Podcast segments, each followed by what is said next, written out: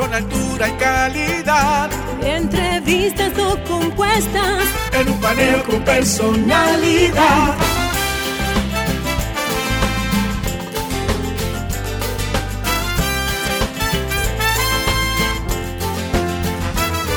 Un paneo con habilidad. Encuentro e interrogatorio. Un paneo con agilidad. Para lo importante y notorio.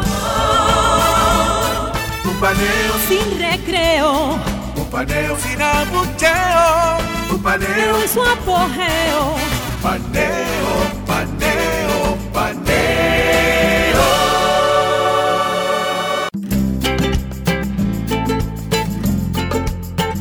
Saludos República Dominicana, soy José Eliseo Almázar, esto es Paneo Semanal, dando como siempre en primer lugar las gracias a Dios por permitirnos estar aquí con ustedes y a ustedes por concedernos el honor de su audiencia a través de esta Sol 106.5 FM. También de seguirnos en YouTube, en nuestro canal Paneo Semanal y en el canal de Sol 106.5 y en nuestras redes sociales. Saludando, como cada sábado, a mi hermano y compañero Luis José Polanco.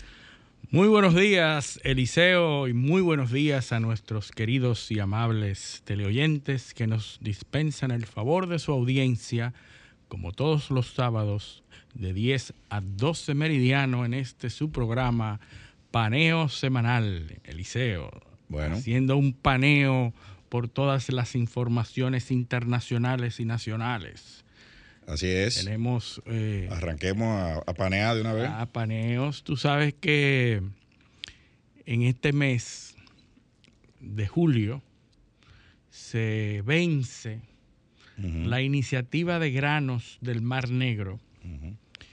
El año pasado se logró, a eso de, marzo, por iniciativa de Naciones Unidas, se logró que Rusia y Ucrania en conflicto, en guerra, en plena guerra, acordaran permitir que los granos, es decir, esas, esas mercancías que son tan vitales para la alimentación mundial, se pudieran desplazar, pudieran eh, transportar por el Mar Negro por el mar de Azov, por el mar, bueno, específicamente el mar Negro, el mar negro. porque salen de, de, de Odessa, de Odessa y, el, y, Odessa está, es un puerto muy importante del mar Negro.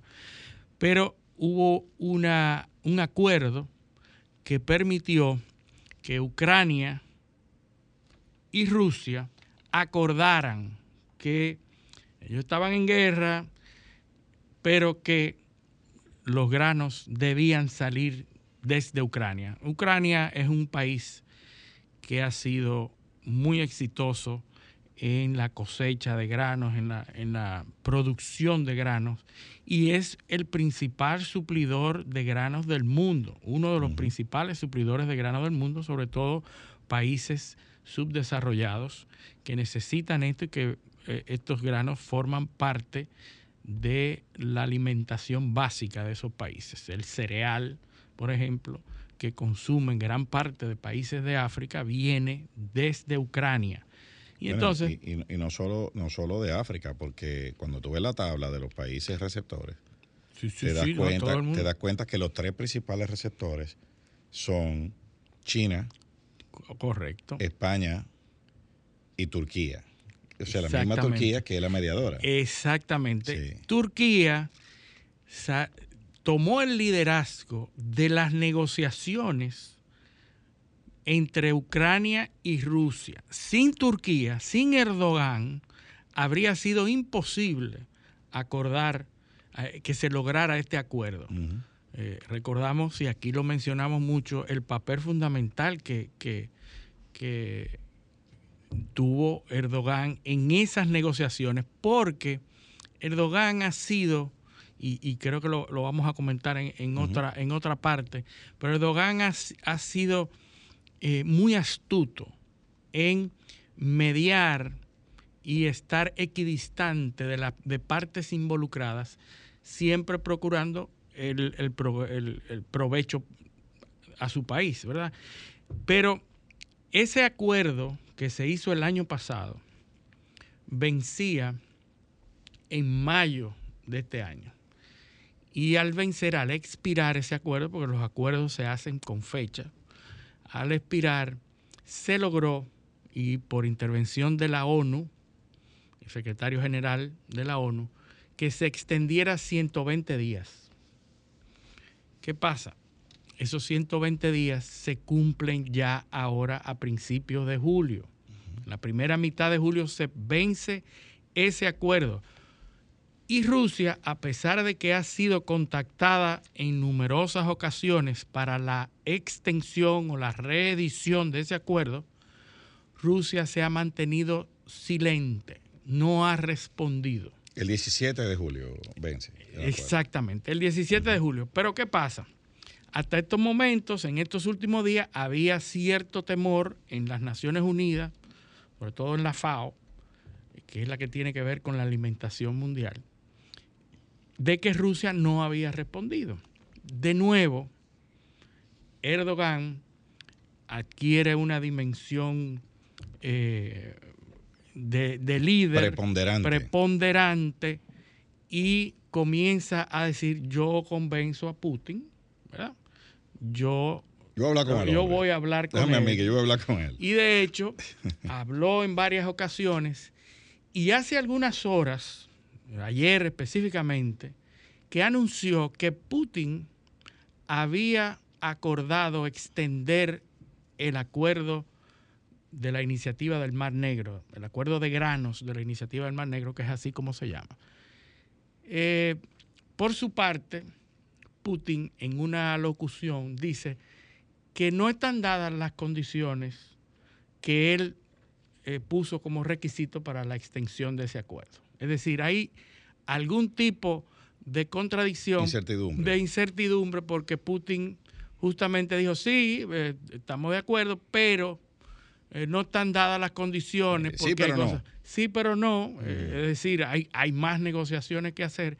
Y aduce y alega que ese acuerdo no beneficia finalmente a las naciones que lo necesitan.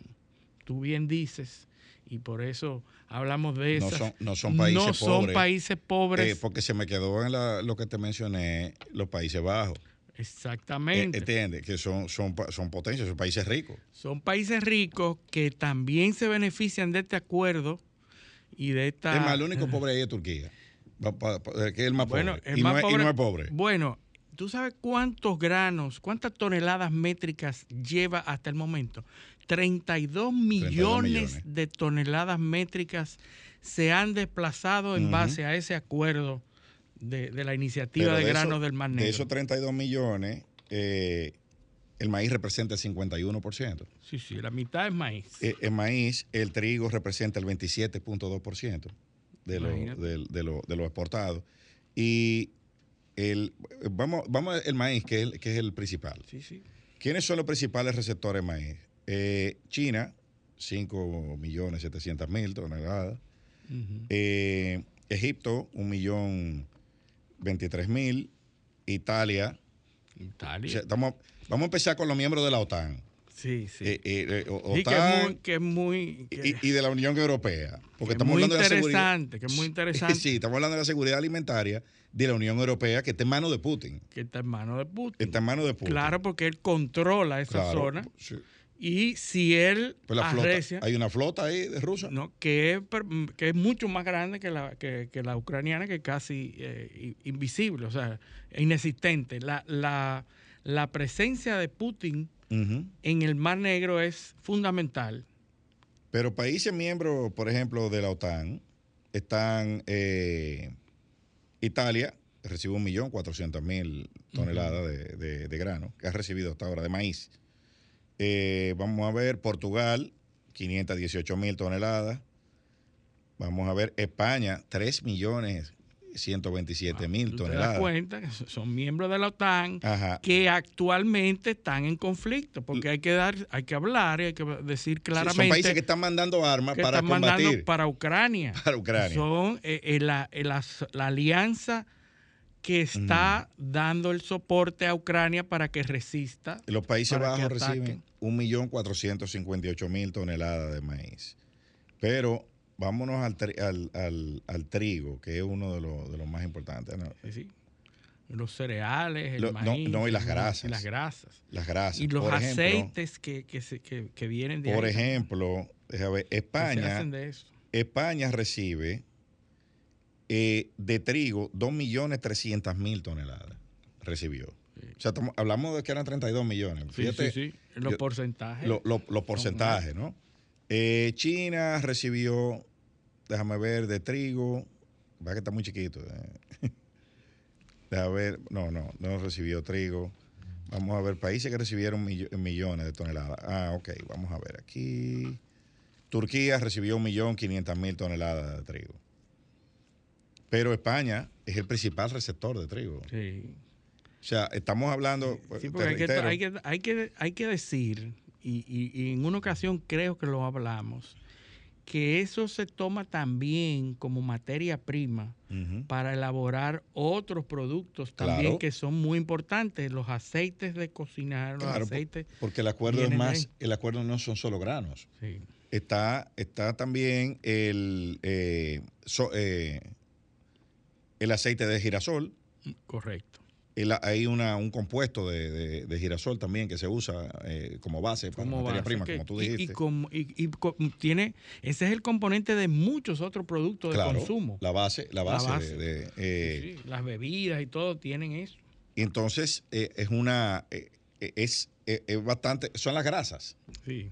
Son las grasas vegetales que están, eh, que son la base de, la, de, la- de, la- de los productos Así de alimentación. aunque es cierto que hay un porcentaje de estos productos, de estos granos que llegan a África y que son muy importantes para la alimentación de esos países tan deprimidos, también es cierto que están beneficiando a los países desarrollados que son miembros de la OTAN. Por supuesto, porque el- el- ¿qué fue lo que se vendió? Bueno, que quienes van a sufrir son los, son Sí, los países, eh, son, eh, los- eh, y los- ponían a Egipto, Egipto. delante. Y esos países de la cuenca del, Sí, del- Mar Rojo. Pero la realidad no es esa. Y- hay, y- hay muchas otras cosas detrás y eso es lo que Putin ha dicho. Bueno, sí, la- yo he puesto condiciones, pero no se han cumplido. Exacto, yo te, doy- yo te estoy, yo estoy dejando que te manden comida, pero no mande armas para que, para que me combatan a mí. Exactamente. ¿Entiendes? Entonces tú quieres mi comida y, y, y quieres y quieres mandar armas.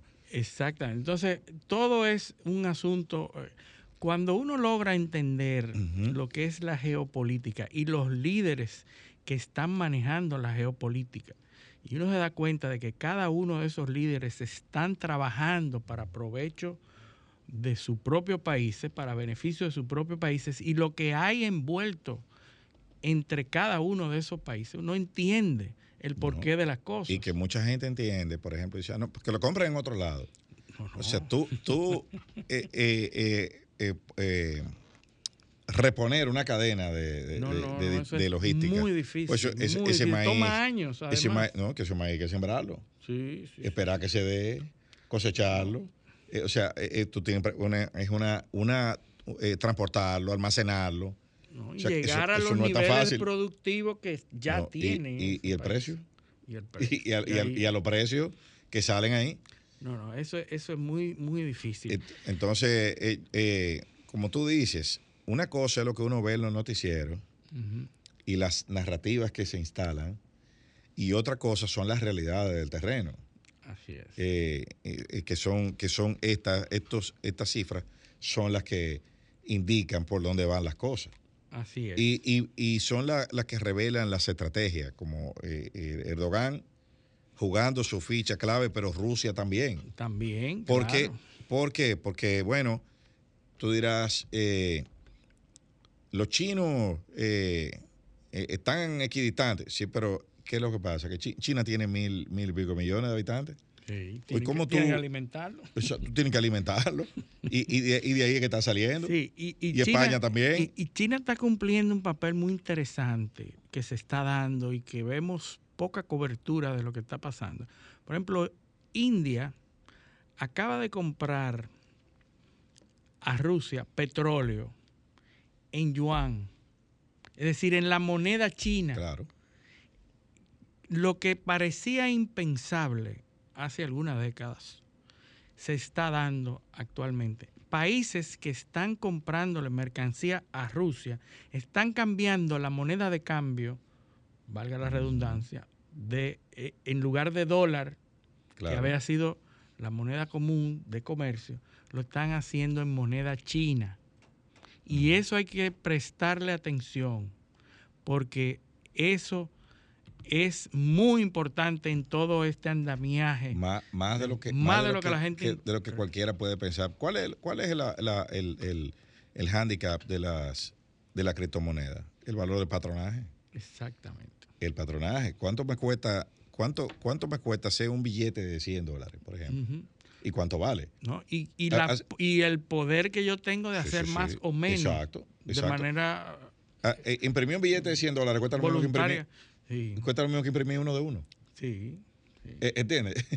Sí, ahora la cantidad de moneda que tú imprimas para lograr uno u otro objetivo es muy importante. Ahora, el patronaje es digital, porque tú puedes crear deuda.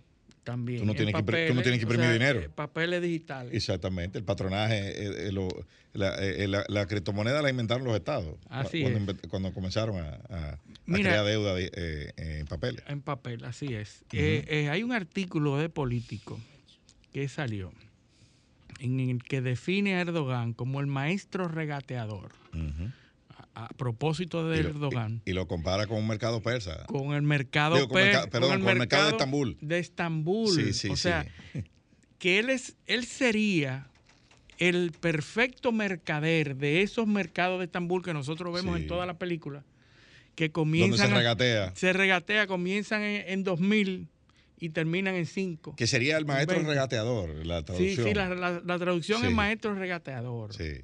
Y, y entonces lo, lo- le destacan esa condición de Erdogan. Porque, ¿qué está pasando con Erdogan? Erdogan, Erdogan vetó, como miembro de OTAN, Claro. vetó Pero- la pero eso- participación eso de nosotros- Suecia. Eso nosotros lo dijimos aquí cuando, Claro. cuando, cuando se dio ese carcel.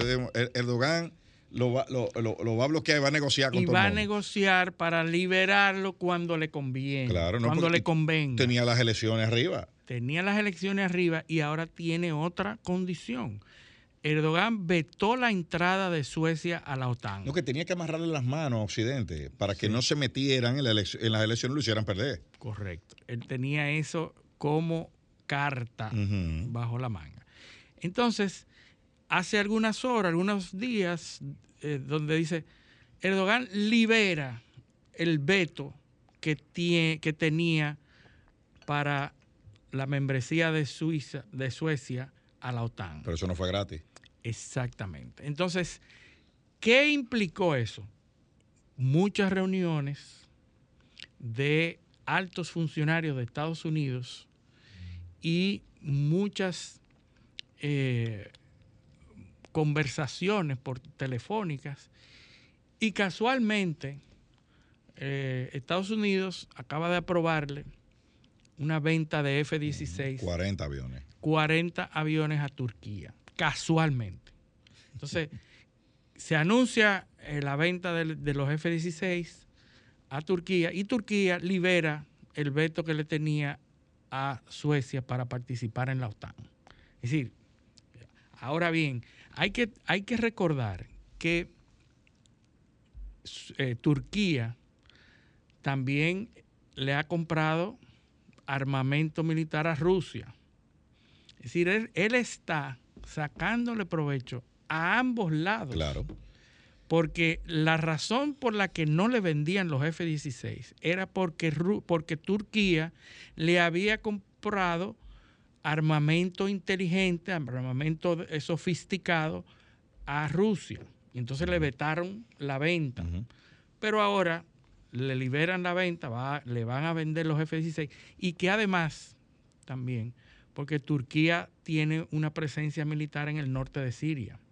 Recordemos que Turquía hace frontera con Siria y en Siria es un escenario donde se dan fuerzas. Donde está todo el mundo. Todo el mundo Todo tiene el mundo tiene mercenarios, soldados, tiene de todo ahí. tiene presencia y Turquía también está presente en el norte. Y el de laboratorio Siria. de prueba de armas rusas. Correcto. Eh, eh, los rusos van a, los pilotos van a practicar allá. Claro, el allá régimen sirio Digo, está Siria, patrocinado Por por, Rusia. Rusia. Bashar al-Assad. Bashar al-Assad, eh, desde el papá, el hijo, está patrocinado por Rusia. pero los norteamericanos tienen también tropas eh, proxy Sí, claro. metidas ahí eh, como Claro, rebeldes. Hay combate Al Qaeda, eh, hay combate Hezbollah. Al Qaeda y Hezbollah comba- combaten uno contra otro. Sí, Entonces los es- americanos le dan armas a Al Qaeda para que combata a Hezbollah, está el Estado Islámico. O sea, Ah, eh, eh, eh, eso es un sancocho. Es un sancocho, pero es como si fuera un escenario, de como una mesa de negociación donde hay papeles de todos los países. No, y además, eh, eh, la, y la posición estratégica de Siria. Sí. Eh, es el, el problema es que sa- sale al, al- al Mediterráneo. Así es. Entonces, es un... Es un y toda la población está concentrada en la orilla en la orilla norte, porque en el centro, lo que es un, des- un gran desierto. Así es. Y entonces Turquía se las arregla para permanecer con su relación comercial con Rusia, con su presencia militar en Siria, y entonces obtiene también la, venta, la compra de aviones F-16, que hay que decir que estos aviones F-16 se han convertido en un bien apetecible porque antiguamente los Estados Unidos tenían estos aviones como los mejores aviones caza del mundo, pero no los vendían. Y entonces, al salir una nueva generación de aviones mucho más eh, inteligentes y mucho más poderosos, entonces los F-16 se venden. Pero hay un kit que es un kit de upgrade, eh, un kit de actualización, que a pesar de que te vendan el avión, ese avión queda siendo como las computadoras con sistema operativo antiguo. Y los Estados Unidos tienen un kit que te mejoran las posibilidades del avión. Incluso es tan interesante que los pilotos tienen que aprender de nuevo a volarlo, porque cambia todo, cambia, cambia muchas de las características. chasis. Eh, exactamente. Entonces ese kit viene incluido con esos aviones de F-16, porque hay, hay países que le venden el avión F-16 versión 1.0. Sí. Y si tú te portas bien y si tú eres aliado de los norteamericanos, Sí, ellos te te venden, venden- el kit 2.0. No, te, te venden el beta version. El- y después el de la suscripción. Sí. Así es. Entonces, este es el caso de estos aviones que se han convertido en una especie de, de bien transac- transaccional, porque todos los países lo quieren. Y entonces, como, como habíamos dicho anteriormente, hay países que son de primera mano, segunda mano y tercera mano. Eh, Los, los las armamentos militares van pasando de primera, segunda y tercera generación a, a cada uno. Es decir, que El, el tema, el tema es que Erdogan eh, ha logrado eh, eh, manejarse y obtener beneficio de cada movimiento que hay, el hombre saca algo. saca algo para su beneficio. Hay que, hay que también señalar que la semana pasada se celebró la cumbre anual de la OTAN en Lituania. En Vilnius. E- En Vilnius, en esa ciudad de Lituania, se celebró la cumbre que se hace todos los años. El año que viene es en Washington. Pero, y el año pasado fue en Madrid, que, que nosotros hablamos mucho eh, eh, de esa cumbre, porque en esa cumbre se encuentran los miembros de la OTAN y, y se deciden muchas cosas porque tienen agendas que tienen que resolver ahí.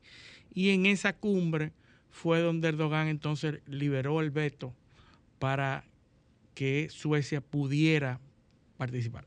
Al mismo tiempo, a partir de esa cumbre, Biden está diciendo y anunciando que no cree que Ucrania deba pertenecer a la OTAN. Claro. Y lo ha estado diciendo en los últimos, los últimos días, en las últimas semanas, en Pero- donde ya pero- están despejando Pero la una- duda. Una cuestión que, es- que, que- que no mencionamos de, lo de, de Erdogan es que también negoció eh, la agilización de la entrada a la Unión Europea. Ah, sí, sí. Y- y esa fue una de las Eso, cosas es- que él, eso es muy importante que, que él, que él negoció en esa para dejar entrar a, a- a Suecia a, la OTAN. Correcto, porque Eh. le conviene ese mercado. Eh, es muy importante para Turquía. Sí, lo que pasa es que tú, tú sabes que en, en e- en este ambiente de radicalización de ultraderecha contra los inmigrantes, sobre todo contra los de origen eh, de países eh, que eh, practican el Islam, Ujú. o que tienen el Islam como, como religión eh, mayoritaria. eh, eso, eso va a traer una eso, eso va, eso es un ingrediente más al debate. Vamos, vamos a hablar de eso en el próximo segmento, porque hay una consideración muy importante con respecto a lo que está pasando en Francia. Pero lo que no quiero dejar de mencionar es que no hablamos de este lado del mundo de cómo la OTAN se ha ido expandiendo, expandiendo y expandiendo Empezó Barack Obama a expandirla. comenzaron a expandirla y países que nosotros nunca hubi- hubiésemos pensado cuando se creó la OTAN, hubiésemos pensado que iban a formar parte como Eslovenia, Estonia, Letonia, Rumania, Eslovaquia, Bulgaria, todo eso que, que a- del 2004 Sí. se, se- se agregaron todos en el 2004, todos esos Pero eso países. coincide, eso coincidió con la, con, con la crisis de la antigua Unión Soviética, la caída. Correcto. Entonces, y entonces como- se fueron como- para el lado contrario. Exactamente. Y, y Occidente aprovechó en el mundo unipolar, no había resistencia, China todavía no era un actor eh, decisivo y se expandieron, corrieron la, la- la cortina hacia el este. Pero si tú te pones a ver desde el punto de vista de Putin, desde el punto de vista de Rusia, es una amenaza. Pero siempre, siempre, he- siempre he dicho, y, y tenemos que irnos a la pausa, pero podemos seguir eh, después de la pausa.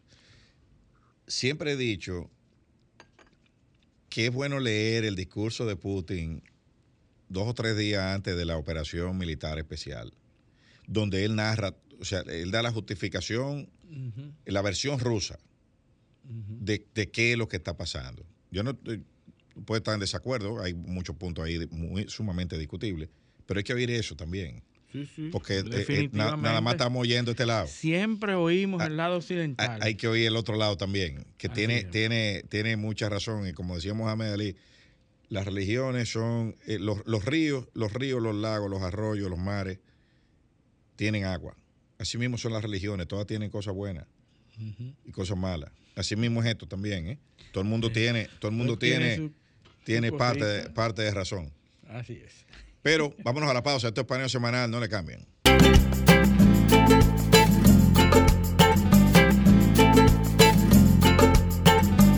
Continuamos en Paneo Semanal por esta Sol 106.5 FM. También en YouTube, nuestro canal Paneo Semanal y en el canal de Sol 106.5 y en nuestras redes sociales. Luis, hablábamos antes de irnos a la, pausa eh, del tema del, de que hay que oír todas las campanas. Sí. Eh, porque a veces en la comunicación, en, la- en- en el storytelling, en, Sí. la instalación de narrativa, eh, eso se hace de muchas formas. Diciendo cosas y dejando de decir otras. Sí, sí. O, o hablando de todo, pero más de uno, más de una, de una cosa que de otra. O sea, para, para decir que se dijo todo. Y una de las cosas por las que hay que oír la- las dos campanas, y, y por eso digo, recomiendo leer ese, ese discurso de Putin íntegro, que está publicado en muy pocos medios en, Ujú, en sí. internet. Eh, yo lo leí en un medio ruso. Sí, sí, pero apa- aparece. Pero aparece. Si tú lo buscas, aparece. Aparece, aparece. Yo, yo voy a, lo voy a, lo voy a poner en mi, en mi cuenta de Twitter. Sí. eh, el enlace para, para los que me siguen lo puedan ver. Eh, una de las pruebas de eso, del doble discurso, es lo que acaba de suceder esta semana con la bomba de racismo. Así es. Estados Unidos aprueba el envío y el uso de bombas de racismo, lo impensable. Cluster bombs, una etapa superada en la, en, en la, en la guerra moderna, Que no- porque se considera un acto de barbarie. es una barbarie. Son bombas que se eh, lanzan y no y se extienden indefinidamente hasta arrasando poblaciones sin importar que sean niños, que sean adultos, que, sean y que- que- hospitales, no importa nada. Y que quedan sin explotar como minas. que Exactamente. después pueden eh, eh, el, el daño eh, que, eh, que se hace en, en donde se utilice ese tipo de armamento. Es tan así que hubo una convención del año, me parece que el año 2008, una convención internacional que suscribieron 111, nada más y nada menos que 111 países han suscrito esta convención para prohibir 108 países. 108. Pero hay, hay, hay tres países que la han suscrito y no la han ratificado todavía. Ah, bueno. 111. 111 países han decidido, se han comprometido a no utilizarla y a perseguir su uso Y a condenar su uso como crimen. porque son crímenes de, de- de lesa humanidad. Entonces yo el me uso pregunto. de esa bomba. Yo me pregunto, esos 111 países, que, no- o sea, que como se de- decimos aquí, eso no es paja de coco, 111 países, entre los cuales muchos miembros de la OTAN, están España, Sí. Inglaterra, Francia, que, eh, eh, o sea, que son miembros, reitero, miembros de la OTAN, socios de los Estados Unidos en materia de defensa, no han dicho absolutamente nada. Se hacen de la vista gorda ante esta barbarie de utilizar este tipo de municiones, este tipo de armamentos, que es ya considerado como una barbarie. O sea, no han dicho, la comunidad internacional no ha dicho absolutamente nada de eso. Entonces, ese es, el, ese es el problema de la doble moral en la diplomacia. O sea, el doble rasero. Ah, no, eh, yo, yo condeno que, lo, que uno haga una cosa, pero entonces a este le doy eh, las herramientas y lo apoyo. Y lo anuncio. Sí, sí. Y, y por una conveniencia, porque eh, habíamos dicho en este programa que mantener el ritmo de una guerra como esta exigía de la producción de municiones Claro.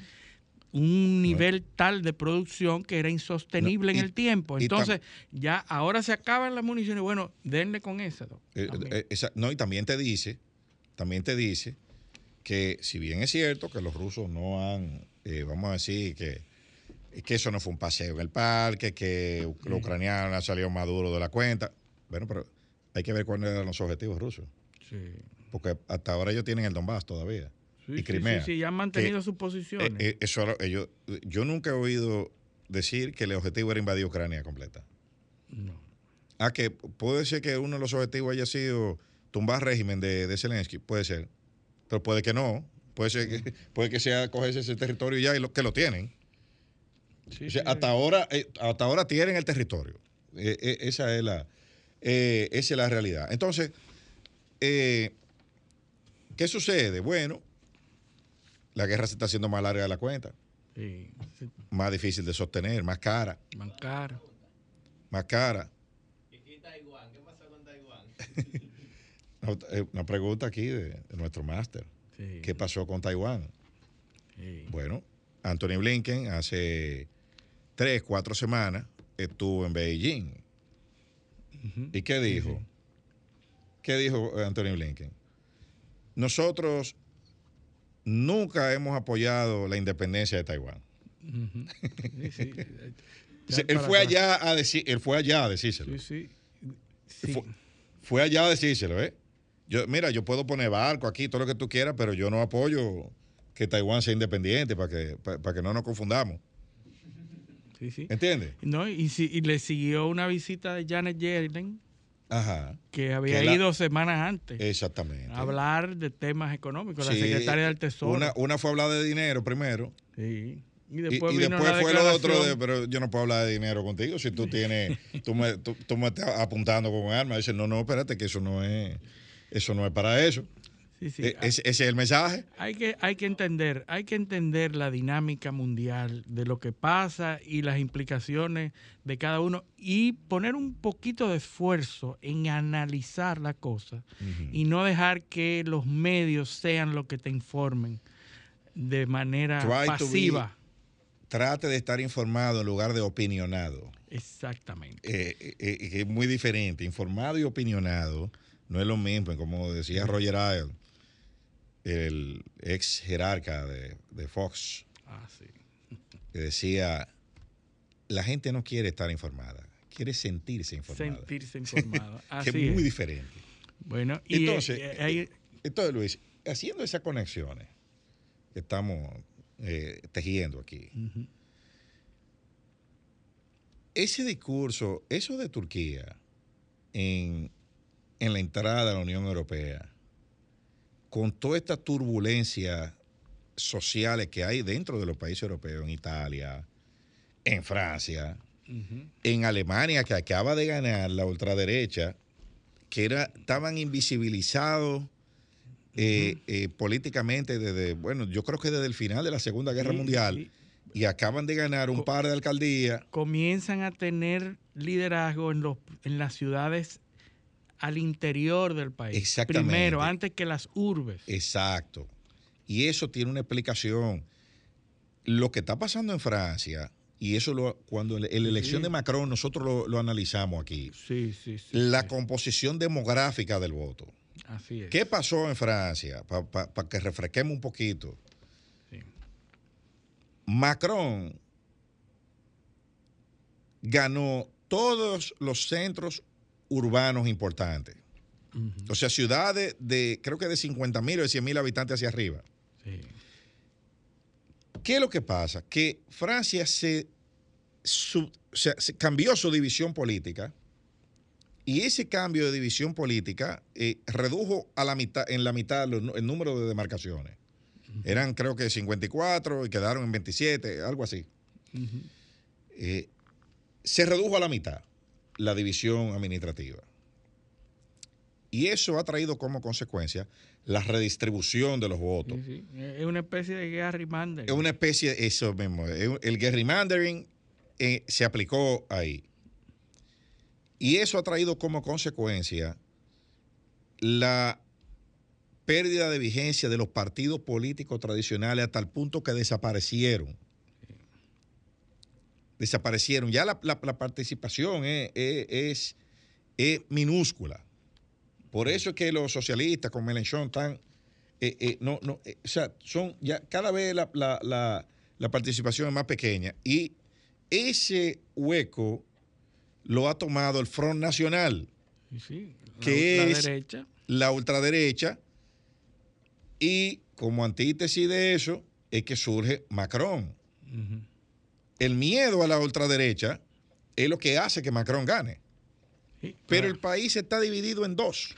Pero ahora se está dando un proceso inverso. Exacto. Hay un proceso inverso. Nosotros escuchamos, cuando estuvimos aquí la última vez, hablamos de los disturbios en Francia. Claro. Este joven que fue baleado en una parada de vehículos y eso provocó una oleada de violencia increíble, ¿verdad? Entonces la gente diría, bueno, pero por eso eh, eh, hay ese, eh, ese estallido social. Bueno, es que eso no es un evento aislado. No. Hemos visto lo- los, los últimos eventos se están produciendo de manera anual, por, por lo eso- menos una vez al año. Por eso fue que comencé diciéndote eh, lo que pasó en las elecciones, Sí, que es una consecuencia de lo otro.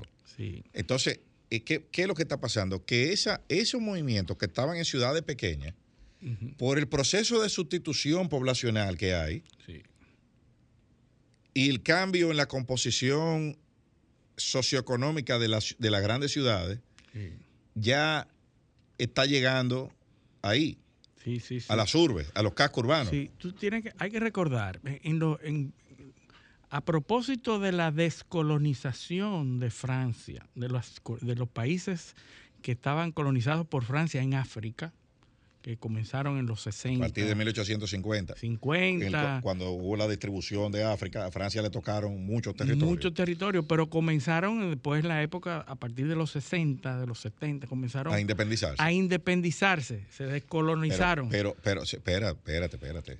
Pon un punto ahí. Porque la, esos procesos de independencia no son historia. eh, la independencia de Argelia. no, no, no, No, eh, claro eso- que no. Eso no es así. No, no, ¿Tú no sabes cuánto? procesos bélicos ni, ni. No, no, no. ¿Tú sabes cuántos muertos hubo en Argelia? En Argelia mataron más de un millón y medio Sí, de, de- de- de personas. sí. Y, fue, eh, o sea, fue ahí hubo verdaderas masacres. masacres. Sí, sí. Hubo ahí. Pero como era Occidente, eso no, no Sí, pero tú sabes qué es lo que pasa, que esos muchachos que están protestando, que tienen 20 años, Argelia se independizó en 1960 y pico. Sí, sí, ¿Verdad? correcto. Esos muchachos que, Que están son protestando. la mayoría inmigrantes en Francia ahora. Esos muchachos que están protestando son nietos de los que se fueron corriéndole a eso. Pero lo, lo que iba a decir es que a partir de 1960 se crea, a, a- a raíz de la industrialización de, los, de las urbes, se crean eh, las, las, estas ciudades, eh, lo- los banlieues, lo- los, los banlieues, los lo- lo- banlieues, lo- lo- que son los suburbios, barrios, los suburbios. los suburbios, los barrios, que estaban pensados para clase media baja francesa, ¿verdad? De los franceses. Pero estos franceses, en las afueras de París, en las afueras de las grandes ciudades, comienzan a progresar y se mueven hacia las urbes. Y entonces estas, estos suburbios son ocupados por inmigración. Y como llegan con su propia cultura, se forman guetos, se crean culturas cerradas. Hay lugares en Francia donde solamente eh, entran los habitantes de esos suburbios. ¿verdad? Y en Europa también, en, en- en Alemania se da también. ¿Y qué pasa con estos lugares? Se van creando guetos, se van creando subculturas dentro de Francia y se van separando de la cultura del país completo. Y cuando se dan disturbios y se dan problemas de violencia, ¿quiénes van a esos sitios? La policía. Y hay que decir que la policía no es la policía de, de estos países de este lado, son policías sindicalizados. ¿Y qué quiere decir que son sindicalizados? Que ellos son los que determinan sus formas de actuar, que ellos tienen independencia hasta cierto punto de lo que hacen y lo que se defienden. Y entonces, al estar sindicalizados, pues su código de conducta lo determinan ellos. ¿Verdad? Y entonces, cuando se sienten amenazados, toman, hacen y actúan. Aquí hay muchos videos que se han hecho virales en las últimas semanas diciendo, eh, en Francia la policía no juega, mira cómo lo trata. Claro, porque esos cuerpos son sindicalizados y actúan en defensa Claro. del cuerpo. Pero para Entonces- celebrar, para celebrar el 14 de julio, el día de la El toma día de de la la Bastilla, toma de la ¿Tú sabes cuántos policías hubo que movilizar en Francia? Más de, ciento, más de 130 mil policías. Bueno, cuando Macron ganó, habló de la reforma policial, la necesaria reforma policial, porque se habían, eh, se habían eh, denunciado conductas inapropiadas de la policía y que eran muy fuertes y que eran muy... Pero resulta que inmediatamente después de, la- de las elecciones vino el asunto de, los, de, la- de las chaquetas amarillas chaleco amarillo. de los sí. chalecos amarillos y entonces ya Macron no podía desarticular esa neces- ese necesario Claro. cuerpo policial. Entonces se quedó pendiente. Ahora la policía resulta que es mayoritariamente, casi un 80%, alineado con las ideologías de Marine Le Pen. La policía en su Y hay- conjunto hay un dato muy curioso. son en un 80% seguidores de, del, Claro. de Marine Le Pen. La eh, claro, pues son los que están lidiando con Son el tema de la migración lidiando. en la primera línea. Incluso ante estas últimas protestas, la opinión de Marine Le Pen fue la más preponderante, la que más eh, acep- fue aceptada, Sí, porque la más mundo- aceptada. No, que eh, la, la opinión de ella la hizo eh, llamar la atención de sectores que le tenían miedo. Porque ¿qué, qué pensaban? Se pensaba que ella iba a adoptar una actitud a favor de las protestas. Y él lo que hizo fue un llamado a la calma. O sea, fíjate la, la- la- la jugada política, ¿eh? Llamado a la calma, al, al- al- al orden, al respeto de las instituciones. Pero en el Parlamento no dejó de decir lo que tenía que decir. Si ella se demarcó de los actos violentos y del desorden, pero manteniendo su posición política. Estamos hablando de que, por ejemplo, una colecta, se hicieron dos movimientos para recaudar fondos en Francia.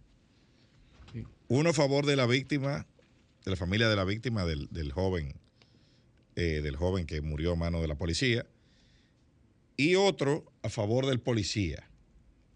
que, eh, que está acusado de cometer el hecho. Y resulta que el, el movimiento a favor del policía recaudó más de 2 millones de euros, casi 3 millones, 2 millones 800 mil, creo. Sí, sí, un dinero, casi dos, casi dos millones de euros. No, no, casi 3, 2 Tres. millones y pico, 2 2.8 millones creo que fue. Y, el, y, el, y la- a la víctima fueron menos de 300 mil euros. O sea, 10 veces más por cada euro que recibía la víctima, el, el policía recibía 10 Sí. para, para... Entonces, eso te dice Eso mucho. denota. Esa es la división de la que hablamos antes. Sí, sí. La ciudad- Y la tendencia que está ocurriendo en Francia. Ahora es la élite. Sí. La élite está financiando a quién? Al, al que al, al- al- policía. Pues está recibiendo más dinero. Y, el- y- y los, lo- los demás a la víctima. Entonces, nosotros tenemos que ver con atención esos fenómenos. Eh, porque nosotros tenemos un problema de migración también. Claro, y ahí es que viene cómo se da ese, ese, esa violencia y ese escenario que se está dando hoy en Francia. ¿Cómo es que se está dando? Por una historia muy parecida a lo que está pasando aquí en República Dominicana. Esos muchachos que están ahí y que están protestando son nietos de gente que vivió en represión. Sí. A muchos de esos muchachos le mataron un tío, un abuelo, un bisabuelo Sí. en el, en, eh, durante la ocupación francesa en Argelia. No, y que hay, en- hay una en- frustración eh, también, sí, Eliseo, porque es que no se sienten tampoco franceses, Claro que no. no se sienten franceses, no hay respuesta a las, a, a las necesidades de ellos, se- eh, no tienen, no tienen un- una patria. Ahora, si tú Están dices- viviendo en Francia, pero no son franceses. Si tú dices, si tú, si se perdió, el- ese es el poder del mito, el poder del relato. O sea, nosotros, ten- eh, lo- los- las naciones tienen que tener como eje eh, transversal, histórico y social para asegurar la convivencia, tienen que tener una, un, un mito, o sea, una, una, una historia, un relato, tienen que sentirte identificado. Una- y cuando a ti te dicen que tu religión es diferente, es, es- es- es diferente, tus costumbres son diferentes y que sí. tú también eres diferente No hay un arraigo, no se sienten y, y parte que, de. y que los símbolos de este país son totalmente diferentes a los tuyos. Entonces, entonces ahí hay un problema. Mm, Claro, guardando la distancia, porque aquí hay mucha eh, eh, integración de hecho, de hecho, o sea, aquí, aquí todo el mundo vive junto, esa es la realidad. Esa es la realidad. Eh, pero, pero de derecho no es plena la integración. Sí, O no, sea- no, y que pudiéramos ver esto en el futuro cercano, un- una situación muy parecida a lo que hoy está pasando en Francia. por eso- pudiéramos ver, porque aquí hay un grupo de derecha también que está eh, planteando posiciones de represión y de eso. Y, y hay grupos que se están también eh, se están Nucleando. nucleando para hacer oposición, es decir, se, está se están integrando. Hay, hay poblaciones ya, hay sitios, hay lugares donde hay barrios únicamente de inmigrantes, Sí. aquí en República Dominicana. Sí. Recordemos el, el este del país, en, en. Bávaro, Sí, el los hoyo El hoyo de el hoyo de Friusa. Recordemos que ese tipo de personas se integran y se sienten masa, se sienten cuerpo para Bueno, de reclamar. Es que acción, reacción. Si tú tienes una sociedad eh, donde ese discurso que dice, dice un dirigente político, ese discurso no te llena una guagua, pero te ayuda a vaciar muchas. Sí. E- Ese, ese discurso de, de- de- de, eh, radical. Eh, esto hay que abordarlo de forma inteligente. Como eh, la, la migración puede, es necesaria, creo yo. Sí, sí, Eh, aquí hay un proceso de sustitución de población. Este es un país exportador de gente. sí. sí. Este es un país exportador de gente. Está pasando lo mismo que está pasando en, en Francia, pero 15 años antes. Y esa gente tiene que ser sustituida. estamos a 15 años de que pase lo mismo que está pasando en Francia. eh, pero esa gente que se va de aquí tiene que ser sustituida por otra. Sí. O, o está siendo Sí, sustituida. No, y cuando mejora la calidad de un grupo poblacional, se mueve hacia y los inmigrantes son los que ocupan esa Exacto, hay una sustitución. Este se va y lo sustituye otro Sí, sí. que Y es no más barato. tiene que irse, puede que se mueva socialmente. También hay, hay- eh, eh, asciende, en la, en la- en la- Asciende. en la pirámide social. Pero, pero vamos a manejarlo de, de- de- en desplazamiento, Sí. que no es eh, otra cosa, que no, no es lo mismo migración y desplazamiento humano, eso no es lo mismo. No, son dos cosas diferentes. Totalmente diferente. Y se tratan muchas veces como no, si fuera lo mismo. No, no sé, la gente no, eh, no el- a nivel de políticas públicas, que eso es lo más preocupante, no se establece la diferencia. Una cosa es tú cuidar una frontera. ¿Qué es lo que tú estás cuidando en la frontera ahí? Desplazamiento. desplazamiento, Eso no es una política, es- un muro no es una política migratoria. Ahora, la visa de residencia de una paz, eso es migración. Claro, y cuando tú ves, el, te metes al, al- al portal del Ministerio de Relaciones Exteriores y ves los visados otorgados, tú te das cuenta que en Haití, por ejemplo, eh, eh, se otorgan 100 mil visas eh, de negocios múltiples. No sabía que teníamos, nosotros teníamos Tanto tantos tantos comerciantes. Eh, 100 mil visas de negocios múltiples, donde hay hasta niños que le dan visa de negocios múltiples. Yo no, no entiendo qué negocio va a hacer un niño aquí. Un niño un niño que tiene 600, que su- cuyos padres tienen 600 dólares para comprar la visa. Pero, pero cuando tú ves, cuando tú ves que de apro- 80 mil, 100 mil visas que se dan, se otorgan en Haití, eh, cuando tú ves la visa R, que es la de residente, tú te das cuenta que hay menos de 2 mil. O sea, de cada 100 visas que se otorgan, hay dos que vienen a residir aquí de forma legal. Las otras 98, pregúntate cómo, eh, eh, qué, qué- qué sucede con ellas. ¿Cuál es el destino final? Entonces, ¿cuál es la política migratoria? Que vamos a hacer una, una pared, pero nosotros mismos somos los que estamos del otro lado. Eh, eh, o sea, eso es pon una puerta, pon una pared aquí y déjame abrir la puerta aquí, de este lado. Una pared con una puerta. Entonces yo pongo la pared y abro la puerta. Oye, la puerta, la sí. puerta se cobra, la pared no. Exactamente, porque un tipo a romper taquilla como en el cine antes. ¿tú ves? Del, o- del otro lado. Eso, eso, e- eso es así. Pero ya tenemos nuestro invitado en el círculo de espera. Vamos hoy. a seguir hablando pla- de plato fuerte hoy. ¿eh? Vámonos a la pausa. Este es paneo semanal, no le cambien. Paneo, paneo, paneo. Continuamos en paneo semanal por esta Sol 106.5 FM.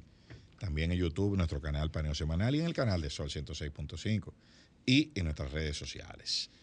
Bueno, mi invitado aquí que es primero, antes, an- antes, antes que nada, que no hay nada, y primero que todo, que tampoco hay nada. Eh, pero, pero, en primer lugar, es un gran amigo, una persona eh, a quien le profeso mucho respeto y admiración, es Julio César de la Rosa, presidente de la Alianza Dominicana contra la Corrupción. No necesita decir mucho. Presidente y fundador, abogado y además Lo ejerce. catedrático de la Universidad Autónoma de Santo Domingo y, y en muchas áreas, sobre todo en política internacional. Y, eh, tam- profesor de la Escuela de Ciencias Jurídicas de la Facultad, eh, eh, Facultad de Ciencias Jurídicas y Políticas de la Universidad Autónoma de Santo Domingo. Eh, Amigo de nosotros, ya. Amigo y Sobre todo. Sí. una, una, una labor muy importante para cualquier sociedad, que es la lucha contra la De- corrupción. pero de- pero eh, eh, y, eh, desde el punto de vista inteligente, o sea, sí, sí, sí, no eh, como los- propositiva, con datos, sin, sin, sin discurso maniqueo y sin estridencia. Julio, bienvenido. Gracias, eh, complacido de poder compartir con ustedes y sobre todo eh, cuando hay reciprocidad en, en el respeto, admiración y como te decía, eh, que me gusta eh, eh, el abordaje tuyo de los de temas que por lo general su, su difusión popular pues no es extensiva porque a veces no es de interés de la gran mayoría que está pendiente de los temas triviales que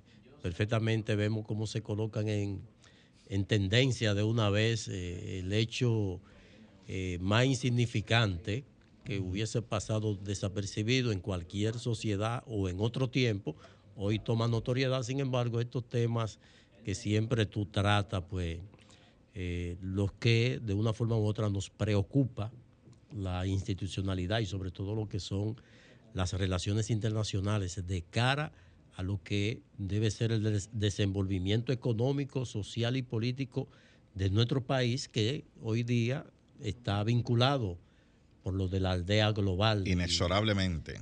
Y, y realmente es interesante y por eso eh, admiro el trabajo que ustedes hacen todos los sábados. Muchas gracias, Julio. Julio, vamos a, a entrar en materia. Yo, yo- yo quiero Ah, ah, no. antes, por favor, porque los Adelante. oyentes tienen que saber también la parte que eh, previa a los trabajos que él hace, ¿verdad? Que, que es eh, de, de dónde surge esa necesidad o esa, esa eh, motivación a primero fundar la alianza contra la corrupción. ¿De dónde surge? ¿Cuáles fueron esas motivaciones que lo llevaron a usted a, fundar esa importante organización que hace una labor tan eh, provechosa para la sociedad? Aunque mucha gente no la sigue porque a la gente le gusta más eh, oír en la radio las estridencias y las cosas que se hacen viral, La como bulla, usted la dice, bulla. la bulla, y no la labor eh, académica, profesional de destacar. eso. ¿De dónde que surge? Eh, Bueno, eh, todo se remonta eh, a lo que eh, es una formación que se inicia en, en lo que era la participación en ese entonces de la juventud que era inducida, sobre todo en los barrios, y yo provengo de un barrio popular, era uno insertarse en un club cultural, deportivo y cultural. Esa es la tribuna. Efectivamente, eso era lo que quienes de una forma u otra ya venían con la inducción por parte de la familia. Eh, mi papá siempre fue muy activo en participar en lo que era la búsqueda de solución a los problemas del barrio. Yo recuerdo que no había agua potable. Era un comunitario, un dirigente. Efectivamente, no había agua ciertas- potable y él se involucraba que para el arreglo de las calles y todo eso. Entonces ya cuando yo eh, alcancé la edad que podía involucrarme en las actividades culturales, que el grupo de baile, la poesía coreada, el grupo de teatro, tanto mis dos hermanos menores, pues también se, se involucraron y pues uno... Había un origen socialista en el medio. Efectivamente, entonces esa labor clubística, pues me fue despertando lo que se podía hacer desde un conglomerado, desde un espacio que pudiera aglutinar a personas y que pudieran desarrollarse ideas tendentes a poder pues coadyuvar al desarrollo de la comunidad y del individuo. Pues terminada mi, mi labor en el club, pues en el barrio, que reitero, un barrio eh, eh, popular, eh, contiguo a- a- al ensanche Capotillo, a la calle 42. Sí. Yo nací, me crié eh, a una tres cuadras de la 42 hoy. La 42 que muchos quieren ir a conocer, yo la conocí andando en pantalones cortos y descalzo. Esa 42 en toda su extensión. Y el consumo de drogas eh, tuvo presente, como lo está ahora, con mayor eh, eh, amplitud, pues comenzaron algunos eh, jóvenes, inclusive de mi generación, contemporáneos conmigo, a involucrarse en esta actividad. Y a muchos de ellos yo los llevé a hogares CREAS porque eh, eh, tuve conocimiento temprano por mi- mis actividades ya en el liceo y esas cosas y eso me motivó a involucrarme y fundar lo que fue una organización de prevención del uso de drogas en ese sector. Se llamó Círculo Juvenil de Prevención del Uso de Drogas, cuya labor, eh, encabezada por, por este servidor, llevó inclusive a que las Naciones Unidas utilizara datos de investigaciones que nosotros logramos hacer y que eh, la Embajada de los Estados Unidos, en ocasión de ser la embajadora eh, Donald Rinat en la República Dominicana, Dona Jean Rinac, y, famosa. y inclusive yo lo visitó el barrio por a instancia nuestra y ese modelo que nosotros desarrollamos allá pues sirvió para implementarlo en algunos países, por ejemplo, como Bolivia, en ese Ujú. orden. Interesante. Y después de todo ese trabajo que realicé en esa institución, que todavía continúa haciendo su labor en la Sursa, específicamente, que es donde nací, pues eh, de ahí entonces un grupo de organizaciones que advertíamos que el tema de la corrupción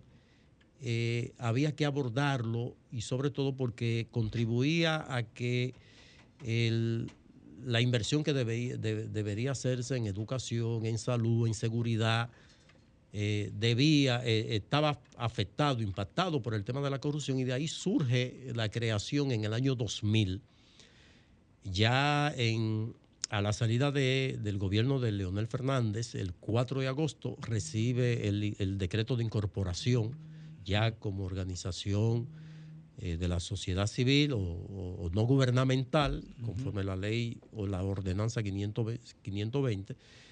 Sin embargo, ella a partir del, del año 2008, que comienza a tener una mayor presencia porque comienzan a implementarse leyes como la ley 200-04 de libre acceso a la información, que aunque se aprobó en el 2004, no es hasta el 2008 que comienza a tener uso porque uno no tenía cómo accesar a, informaciones oficiales. Y después de la ley, que es un compromiso de eh, la Convención Interamericana de Lucha contra la Corrupción de la OEA, que combinaba a los Estados partes a promover esta iniciativa. Y aquí, pues, nosotros hicimos gran uso de ella entre el 2008 y el 2011.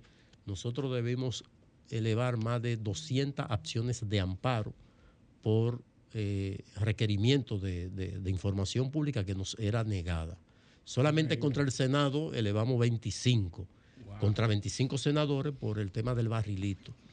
Y de ahí entonces ya fue interesante. tomando presencia y cada, en, en cada gestión, pues nosotros eh, eh, nos ganamos la, la, la no simpatía de quien está. La antipatía.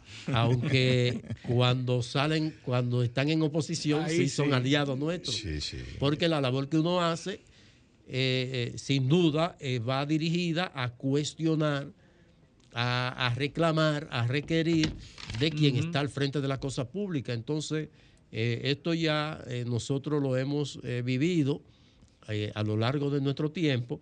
Y yo le digo a algunos amigos que cuando están en oposición se sienten aliados y cuando llegan al gobierno pues se encuentran que nosotros somos antagónicos. Entonces yo le digo que soy de la escuela del, del- del Monseñor Cipriani, que es el, el obispo metropolitano de Lima, que a raíz de un encontronazo con Fujimori, la catedral en Lima está frente a Palacio, Cipriani le dijo, eh, yo desde aquí, desde mi ventana he visto muchos inquilinos ocupar esa casa.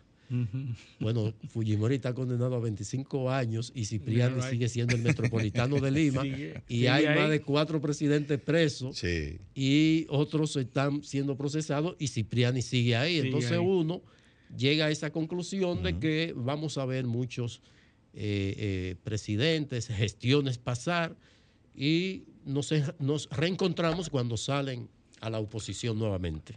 Don Julio, nos, nos cuesta mucho la corrupción. Eh, en sentido general, ¿qué tan cara le sale al país la corrupción? ¿Qué tan grave es la corrupción? Porque hay mucha gente que tiende a pensar, no, a la gente no le importa eso y a la, y a la población no piensa en eso a la hora de elegir. Eh, ¿Qué tan grave es que un Bueno, Estado el, sea el tema de la corrupción, cuantificarla, cuantificarla eso es una eh, prácticamente imposible, porque uno, uno se detiene a la corrupción que se pueda producir desde la ejecución de un presupuesto. Leonel Fernández en el 96 dijo que el 35% de los recursos se iban en corrupción. Wow. Estamos hablando de un presupuesto de Wow. 26 mil millones de Eso es pesos. mucho Entonces, dinero. ahora, si lo extrapolamos aquí, eh, eh, es prácticamente imposible El que, 30. El, que el 35 decía. 35. Pero ah, recuerden que hay una corrupción privada de la que no se habla, una evasión No, y- que y, habría que definir lo que es corrupción. Efectivamente, O sea, ¿qué- ¿qué, tú naturalmente. consideras corrupción? Entonces, claro, tanto así que en la, en la en el proyecto de ley de, de- de Código Penal que se aprobó. La corrupción se tipificó como un delito y se contempló prisión de 4 a 10 años. Cuando se da, el, eh, se da la luz pública, nosotros pues le dijimos que eso era un absurdo, porque la corrupción no es un delito, es un concierto de delitos. Y fuimos a la vista pública que se convocó y nosotros le hicimos un listado de todos los tipos de corrupción que no, no es una enfermedad, existen. no es una enfermedad, es un síndrome. Efectivamente. Es un cuadro. Por ejemplo, hay una malversación que, como bien tú señalas, hay que definir qué tipo de, de- de corrupción, que no es que tú te que no es que el funcionario se lleva el dinero, porque hay que tener lo suficientemente claro que sacar un peso del Estado es complejo. Ese presupuesto que se programa y que se va a ejecutar tiene que tener soporte y es muy difícil. Ahora, la corrupción que se produce, y por eso la mayoría de las auditorías, a final de cuentas, terminan en eh, eh, la puesta de manifiesto de irregularidades que probablemente fueran salvables, pero hay casos de corrupción que se tiene la convicción de que, se, que hubo corrupción porque el individuo se enriqueció y es totalmente, se puede apreciar, pero al momento de tú verificar los libros, tú no encuentras que el hombre se llevó Porque el está dinero. montada en los mismos mecanismos eh, institucionales. ejemplo, exactamente. Dentro de esos delitos que se pueden tipificar de corrupción está la malversación de uso. ¿Cuál es esa- ese tipo de mal- malversación? Bueno, el director de una institución que tiene una retroexcavadora se la cede al amigo para que abra una trocha en su finca con el combustible, con el, el Con el operador, activo, con con, el activo. todo Sí. de la No, institución. y te dicen, préstame El- que yo le, le- yo le echo gasoil. Exacto. Sí, porque eso, Pero, eso no es corrupción. eh, exacto. Sí, Entonces, sí. Pero esa, si se calcula la hora de un equipo de eso y que el tipo duró un mes en una finca usándola, él no se llevó la retroexcavadora, No. él no se la robó, pero le dio uso. Entonces dio eso es uso. malversación de uso que lo vemos con mucha frecuencia. Ahora mismo, en, las camp- en la campaña que se inicia, bueno, el presidente dijo, eh, vamos a velar porque no se usen los recursos eh, públicos. Ajá. Nosotros estamos haciendo un ejercicio que es parte de lo que nosotros hacemos perfectamente. Oye, aquel funcionario que va a una eh, visita o actividad oficial, por ejemplo, hoy hay varias inauguraciones, hay funcionarios que van, pero terminan la inauguración y van a hacer proselitismo. Pero el vehículo, el helicóptero en el que se trasladó, cubierto con los recursos del Estado, le sirve al mismo Y, y el tiempo. personal que lo y el acompaña, personal. y la dieta, y los combustibles. exactamente, le sirve al mismo tiempo para esa actividad proselitista y tú no estás eh, eh, eh, tomando los recursos, pero sí está usando recursos. Entonces, por eso es que se insiste y algunos dicen y también se desaniman, no, eso va a ser más de lo mismo. No, no es lo mismo, no es, lo- no, no es igual lo que tenemos hoy, lo que tuvimos ayer. O sea, ya uno por un smartphone puede, por ejemplo, aquí mismo solicitar 100 informaciones a 100 instituciones a través del SAI. Desde este celular lo puedo hacer. Antes no se podía hacer eso. Ahora, ¿hemos avanzado? Claro que hemos avanzado. Tenemos leyes que aunque no las cumplan, el Tribunal Constitucional tiene cerca de 60 sentencias contra el Estado o contra la administración, más bien, que no se han ejecutado. Ahora, ¿podemos de fallecer por eso? No, que se mantengan ahí. Eso dentro de 5 o 10 Llegará un años momento. No, pero algo, algo, llegará el momento. algo inconcebible en un país democrático es que el Tribunal Constitucional tuvo que crear una unidad de ejecución de sentencias.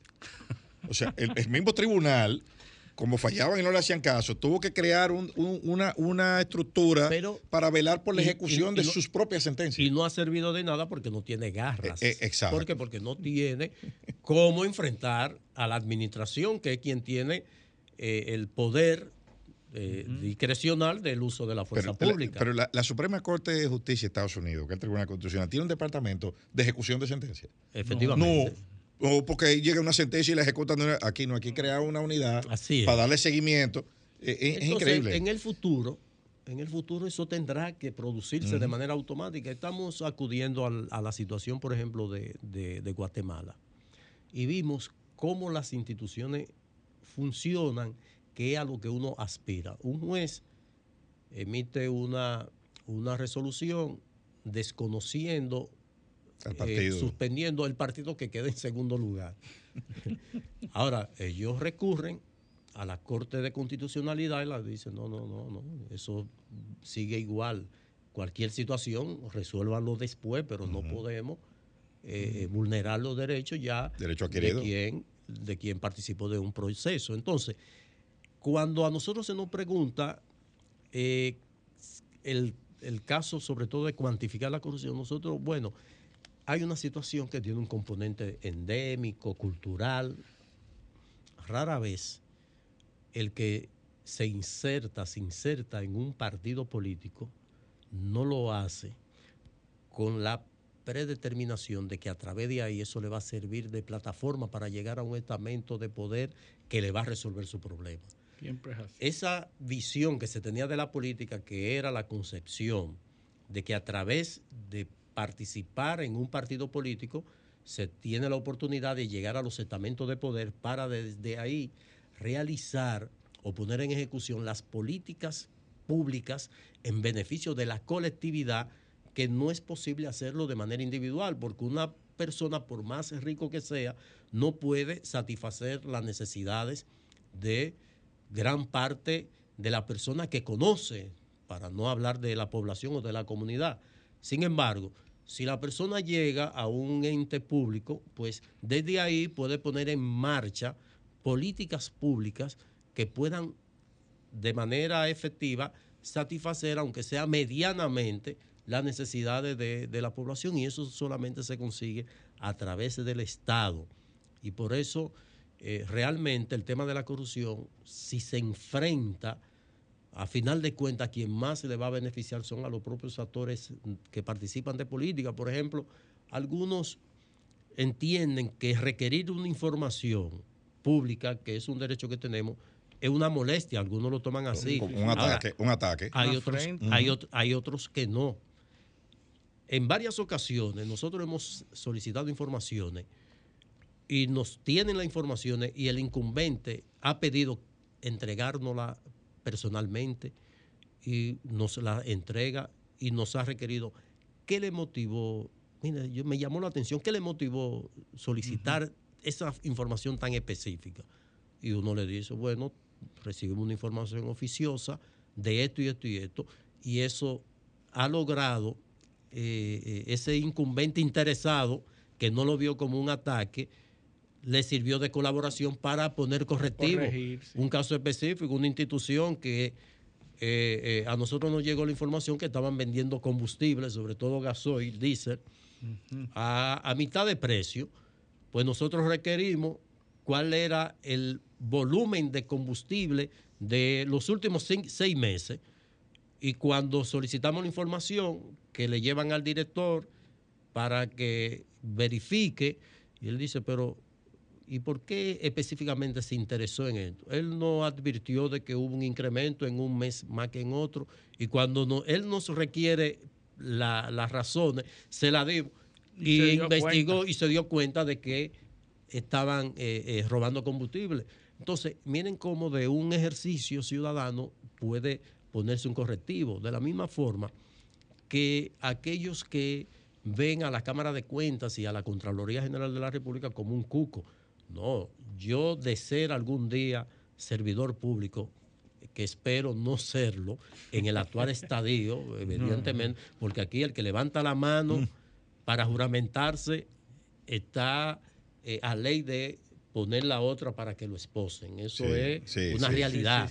Estamos pasando, estamos- aquí estamos pasando de 0 a 100 en eso. Exactamente. De, de nada, de, de absolutamente nada, a absolutamente todo. Efectivamente. Entonces, por eso yo creo que si las instituciones las hacemos funcionar, no va a haber problema y va a ser beneficioso para el que va a una posición pública. Por eso tenemos dos entes de control. Contraloría, el control previo y Cámara de Cuentas, el control a posteriori. Ahora, ¿Funcionan estas instituciones? No. ¿Por qué no funcionan? Porque la clase política, cuando tiene el, cuando está en la oposición, tiene un discurso y cuando llega tiene otro. A mí me parece, Julio, que, que- que lo que está pasando en la coyuntura actual, y eso lo analizamos aquí hace unas cuantas semanas, yo decía que el sistema de rendición de cuentas está en crisis. O sea, Totalmente. uno no puede ver lo que pasa en la Cámara de Cuentas como un fenómeno que sucede ahí, Aislado. porque la Contraloría General de la República es la que produce la materia prima de la que se nutre la Cámara de Cuentas. Automáticamente. Entonces, entonces, y, y- y es un insumo de calidad que debe producir la Contraloría, porque tiene presencia en todos los estamentos del Estado. Entonces, yo, yo veo con, con- con mucha preocupación que, por ejemplo, aquí la Contraloría General de la República publique una serie de, de informes de auditoría de cosas que ellos mismos supervisaron, de pagos que ellos mismos autorizaron Son corresponsables. identificándolos como irregularidades. O sea, mi- mira, yo autoricé aquí que se pagaran en un ministerio X, bueno, el Ministerio de Relaciones Exteriores, por eso es público, vamos a decirlo, eh, que se pagaran 300 y pico de millones de pesos como compra de papel y eso iba en una nómina. Pero, tú- pero y, y el, y el personal que tú tenías ahí, La unidad, la unidad, la de, unidad de de auditoría. de auditoría interna, autorizó todos esos pagos. Que no sale un pago sin la No, autorización. porque tú no puedes venir a hacerte el sueco ahora a decir que eso, que eso, bueno, que es una irregularidad y entonces salir, mandar corriendo a, la doctora Milagro Tibocha a decir, sí, sí, sí, pero eso es susanable. Sí, No, porque, porque eso eh, eh, eh, penosamente, y digo penosamente, porque eh, esta es una gestión que ya eh, le, le queda, le resta un año, y el tema de la corrupción, que sin lugar a dudas le dio resultado en una discurso. oportunidad, claro. pues quisieron replicarlo. Eso de, la- de las auditorías de la Contraloría fue un acto de marketing totalmente Sainete. bajo en- el entendido de que le iba a reportar un resultado que no fue El esperado. el esperado, sin lugar a dudas. Por eso lo sacaron de, lo- de Por los eso el presidente va y dice que por primera vez en 94 años el, go- el gobierno se audita a sí mismo. Eso no es verdad. Y nosotros le pusimos en, en evidencia que de las pocas sentencias con la autoridad de la cosa irrevocablemente La juzgada en materia de corrupción en la República Dominicana es el expediente Plan Renove. Y esto fue el resultado de una auditoría que le hizo la Contraloría. Al frente estaba Federico Lalane José. Esa auditoría fue la que sirvió de eso. Entonces Claro. no es la primera vez que el gobierno se audita a sí mismo y ese programa lo inició Hipólito Mejía. Y cuando advierten que hay irregularidades, manda a auditarse este programa por todas las denuncias que había y se determina que hubo irregularidad y es de las pocas sentencias firmes en materia de corrupción. Entonces no es la primera vez. Proseguía eh, eh, con esto, el- el- el- como bien tú señalas, Eliseo, de que se entendía que esto iba a dar un resultado. No, pero es que cuando examinamos las auditorías, pues nosotros destacamos las irregularidades que exhibían varias instituciones. Ah, entonces tú le vas a dar una estocada a una persona y le dejaste el cuchillo dentro y porque tú fuiste y, se, y le sacaste el cuchillo, ya tú no, no se la No se la provocaste. Ah, entonces tú me vas a decir que el Ministerio Administrativo que pagó, hizo pagos a personas que no se correspondían con el cheque emitido. Ah, y después que hacen la auditoría, eh, eso se subsana, pero no, apareció no, en el ¿y qué? informe. ¿Y por qué la Contraloría entonces pone eso si se subsanó? Eh, Exacto, no, y que tú mismo lo, lo- o sea, no- no, porque no es solo lo que se hizo, es que tú, tú como administración fuiste que lo difundiste en los medios, en los medios de comunicación. Tú fuiste que dijiste que ahí se pagaron unos cheques a personas que no, fuimos eran. nosotros que lo inventamos. que no eran. Entonces ponen, porque ¿qué es lo, que, qué es lo correcto? Por eso que la, la Cámara de Cuentas tiene su procedimiento para auditar, por ejemplo, haciendo el paralelismo. Si hay una irregularidad, yo te notifico para que tú te defiendas y pongas los soportes. Exactamente. Entonces el informe final, eso no va, porque Claro. ya tú lo reparaste. Pero- exacto, pero entonces yo aquí eh, voy hago un levantamiento, según mi propio criterio, no, el, el- el incumbente no sabe que van a publicar eso, no tiene cómo producir una respuesta y se entera cuando salen los medios de comunicación. Entonces tiene que armar un media tour para salir a decir, no, mira, este cheque yo se lo di a la iglesia católica, este es el otro, yo se lo di a fulano. Óyeme, Ah, pero pues que es, eso... un colmado, es un colmado, eh, o sea, que tú claro. entregas y después tú corriges. No. Claro, eh, eh, entonces, Se usa como arma política también. pero arma política contra ti mismo, Sí. contra tu mismo funcionario. O sea, es que eso, eso es, eso es una Por cuestión. ejemplo, al- otra de las cosas que nosotros sacamos a la luz, la Corporación del Acueducto y Alcantarillado de Santo Domingo CAS incluyen en, su, en el POA, en el Plan Operativo Anual, una obra cuyo valor es de 2 mil millones de pesos. Entonces, ese, esa obra que estaba en ese plan se supone que tú tienes el tiempo suficiente para realizar el procedimiento de eh, contratación de esa tanto obra. plan operativo anual. Está O sea, ahí. ya está planificado. y tú, y tú programar. Pues resulta que declaran un proceso de urgencia ¿Cómo para algo, algo. cómo algo que está planificado puede ser de urgencia? Sí, pero un bueno, año antes. sí, sí, y un año antes. Pero tenemos que irnos a una pausa, Julio. Pero vamos a, eh, eh, a- a- a re- a- a terminar de redondear ese punto y vamos a hablar, por supuesto, de la Cámara de Cuentas. Pero eso lo vamos a hacer cuando hablamos de la pausa. Esto es paneo semanal, no le cambien. Paneo, paneo, paneo. Por Sol 106.5 FM en YouTube, en nuestro canal Paneo Semanal y en el canal de Sol y en nuestras redes sociales. Julio, seguimos aquí. Hablaste de un tema de, de la casa. Sí. del- de cómo una obra que está en un plan operativo anual que se hace el año anterior puede ser declarada de urgencia. Es Eh, así, una, una irregularidad como se verificó en, la contra- en la auditoría de la Contraloría. A, a la llegada del gobierno, el presidente anunció que iban a ser auditadas 100 instituciones. Nosotros le salimos al frente aclarándole de que la Contraloría No audita. no audita el gasto después de ejecutado, sino que Control la previo, Constitución y la ley 1007 le da la facultad del control previo, porque sería auditarse a sí mismo. Si usted dejó, Juez y parte. si usted no, no tuvo el control antes de ejecutarse, pues usted no puede ir a hacerlo posteriormente. Que esa facultad era de la Cámara de Cuentas, única y exclusivamente, porque lo contempla la Constitución y la ley 1004. Pues se arrancaron a hacer estas auditorías, son parte de esas. ¿Por qué son del 20 al 21? Porque el Contralor, cuando verifica la auditoría, dice que no podemos auditar lo que ya se ejecutó, es lo que se va Exacto. ejecutando. Es lo que se va ejecutando. Así es. En consecuencia, los resultados de la ejecución del 2022 deberá salir. Ojalá y la hayan hecho. Espero que no. Eh, sospecho que no. Entonces, esa es una evidencia de desconocimiento de los roles.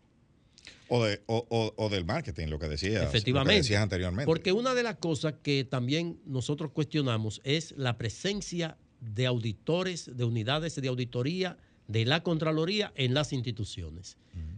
Y lo hacemos por un razonamiento lógico, verificable.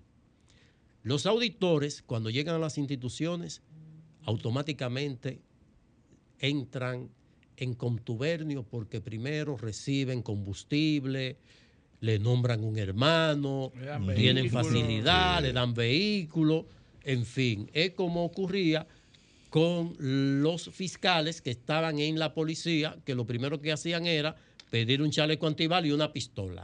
Que se la daba la policía. Se la daba a la policía y un vehículo de los robados, de los que incautados, le daban un vehículo. Y una escolta. Sí. ¿Entiendes? Y un policía Entonces, que le maneje. ¿Entiende? Entonces, ese fiscal tenía que hacer lo que la policía. Los fiscales eran la policía, eran los policías. Hasta que se logra eh, sacar y crear las, eh, la, la fiscalía barriales, que lo hizo eh, José Hernández, Hernández Peguero. Hernández Peguero. Guillermo Moreno mandó unidades dentro de la misma policía, pero él la sacó. Y de ahí ya el fiscal es el dueño de la investigación realmente, el responsable de la investigación, no, el- no la policía. Entonces, lo mismo ocurre con esas unidades de auditoría. Cuando verificamos estas auditorías decimos, bueno, es que el Contralor es responsable de estas irregularidades. Lo es. Sí. Porque si usted, Pues son sus empleados los que están si ahí. usted autorizó un pago, si usted, cuando la, el de- el- el, eh, hay una disposición que eh, eh, del reglamento de compra y contrataciones que para iniciarse un proceso tiene que certificarse la disponibilidad de fondos. Entonces, cuando la CAS dice que va, si tiene el, el POA, que debe tenerlo la Contraloría, porque se la Claro, guía. Claro. Si no, no Con- entra en el presupuesto. Porque el, ¿Entiende? el POA es la ejecución del presupuesto. ¿Entiende? Entonces, eh, cuando viene el proceso de, de- de- de- de urgencia, dice, no, pero es que esto está en el POA. No y compra y procede". contrataciones públicas, ¿qué hizo? Eh, No, eh, es que, es que, es que allí solamente eh, eh, ellos están pendientes de que se cumpla con los procesos. Si el proceso no tiene ninguna objeción, ninguna eh, eh, Impugnación. impugnación, pues ellos, ellos no tienen participación. Que es lo mismo que estamos viendo. O sea que eh, eh, no, no hay un control eh, previo de compra y contrataciones, sino que entra si hay algún Sí hay, problema. efectivamente. ¿Por qué? Porque mira, mira qué es lo que pasa. Es que estamos al frente y lamentablemente esto le hace un, un daño a, a la institucionalidad y a la lucha contra la corrupción. Cuando tú ves que las instituciones abandonan su rol y tienen un, un interés protagónico de destacar una transparencia que no existe, pero una transparencia que ellos mismos te la califican. Ah, que tal institución tiene 100 en transparencia. Sí, sí, yo mismo me pongo mi nota. Pero eso es, eso es un sofisma, esa calificación. Y yo le voy a decir por qué. Es que tú me estás diciendo que tal institución tiene 100 en transparencia cuando hay 80 puntos de eso que son, eh, eh, eh, son el resultado, son el, son, son el resultado de información que está fija, colgada de manera permanente. Hay un 20% que es el que fluctúa, pero que de ese ve- 20% hay un 16, hay un 16%, de 16 puntos, que es de los procesos de compra y contrataciones. Eh, compra por debajo del umbral, 0.72 puntos. Este, este mes no tuvimos, ok, positivo, 72. Compra menores, O sea que, mes no do- tuvimos. Por ejemplo, tú tienes, ese- si, si tú no efectúas ningún proceso, te ponen el 100% en la nota. Exactamente, claro. Oye, Claro, por no comprar tú tienes Por no 16 comprar, tú sacas 100. Si tú no compras, tú sacas 100 en Entonces al compra. final, ah, que fulano tiene... Tú le Si yo dejo el examen vacío, me ponen 100. Efectivamente, Sí. tú le estás haciendo daño a, a la institucionalidad porque tú estás diciendo que esa institución es transparente porque algo que tú has preparado de información conforme la- lo establece la ley y la norma en materia de transparencia, de gobierno abierto. de go- por ejemplo, hay, seis, hay cinco, pun- cinco puntos tanto por datos abiertos. Bueno, es que si están colgados ahí, todos son, son datos abiertos. Sí, ahí mundo saca Ahora, 100. Tú me pones dos puntos tanto por ejecución presupuestaria. Óyeme, cuando tú vas al portal, tú encuentras una hoja de información de ejecución presupuestaria del mes. Una información bruta, una información no de calidad. Tú no me puedes poner que tú pagaste en el mes 10 millones de pesos en viáticos si tú no me dices ¿Para qué? ¿A quién se lo diste y por qué y para qué se lo diste. Entonces, Sí. eso no es una información de calidad. Y eso es lo que se está calificando, que ustedes ven, nota de prensa, Todos los 100. de que sacamos 100 en, en- en- en- en- En transparencia. en transparencia. No, usted sacó 100 en una información que está obligado a tener y que está colgada de manera permanente en el portal. Entonces, cuando usted toma el tema de la corrupción para hacer marketing, los resultados van a ser desastrosos al final. ¿Por qué? Todos esos procesos que están en la justicia, la ley de compra y contrataciones no tiene consecuencias penales. Ahora, su violación puede derivar en un entramado de corrupción que puede tipificarse como un delito. Entonces, el usted tomar una obra que estaba contemplada en el POA y declararlo de urgencia, podemos inferir de que el interés de declararla de urgencia era con el pretexto de favorecer a alguien. Entonces, Exacto. eso conllevaría ser procesado. que la inferencia que se hace. la- exacto, es la inferencia que se hace con los demás. Porque hay- en la Convención Internacional de Combate a la Corrupción, de la que somos signatarios, ahí está el, el acto de corrupción es para beneficio propio o de un tercero. Efectivamente, claro. O sea, que aunque tú no te beneficies en nada, y es lo que decías al principio, aunque tú no te beneficies en nada, es corrupción también. Claro, porque está propiciando que se beneficie un tercero. Que un tercero, aunque, aunque no te toque un peso de ahí, para decirlo en, en- en- términos llanos, Llanamente. ya es- es- es- también es corrupción. Entonces, viendo eso y, y- y viendo la crisis que hay en la Cámara de Cuentas, que eh, yo leyendo el, el- el- el expediente de la acusación de la Cámara de Diputados, he visto que aquí se ha construido una narrativa que es muy divorciada de la, de, de la, de la realidad de lo que allí, de lo que allí pasó. Eh, con villanos y héroes que Sí. están hechos en los medios. Es decir, hay una acusación a la Cámara de Cuentas. Sí, claro, hay una, recome- no, hay una recomendación De juicio político. de juicio político De juicio que tiene que ser aprobada por dos terceras partes de la matrícula de la Cámara de Sí. Diputados. Ahora, viendo eso y viendo los planes anuales de auditoría, yo creo que si que es criticable lo que pasó en la Cámara de Cuentas, es inaceptable, es cierto, pero tampoco creo que hayan méritos legales para destituirla y que pudiésemos estar abri- abriendo una compuerta peligrosa en el país. Porque si aquí se puede destituir un órgano constitucional con un expediente como ese, eh, me parece a mí que, que no vamos por buen camino. El plan anual de auditoría de 2023, eh, hay como ocho investigaciones especiales, según lo que pude ver. Hay una al al- a un distrito municipal de Vengan a ver en Duvergé. ¿Tú, tú estás entendiendo por dónde que va eso? Plan de auditoría espe- No, no una investigación especial a, a Vengan a ver. Ajá. Sí, Una eso- junta un- un- distrital. sí, sí, sí, y, y va- y va- y varias más. Pero también hay al Ministerio de Educación, A una gestión específica. a una gestión específica. Y yo creo que de eso no se ha hecho absolutamente nada. No, no, no ha empezado la primera. Entonces, ¿por qué que hablan tanto de que las auditorías que se quiere bloquear son de la gestión anterior?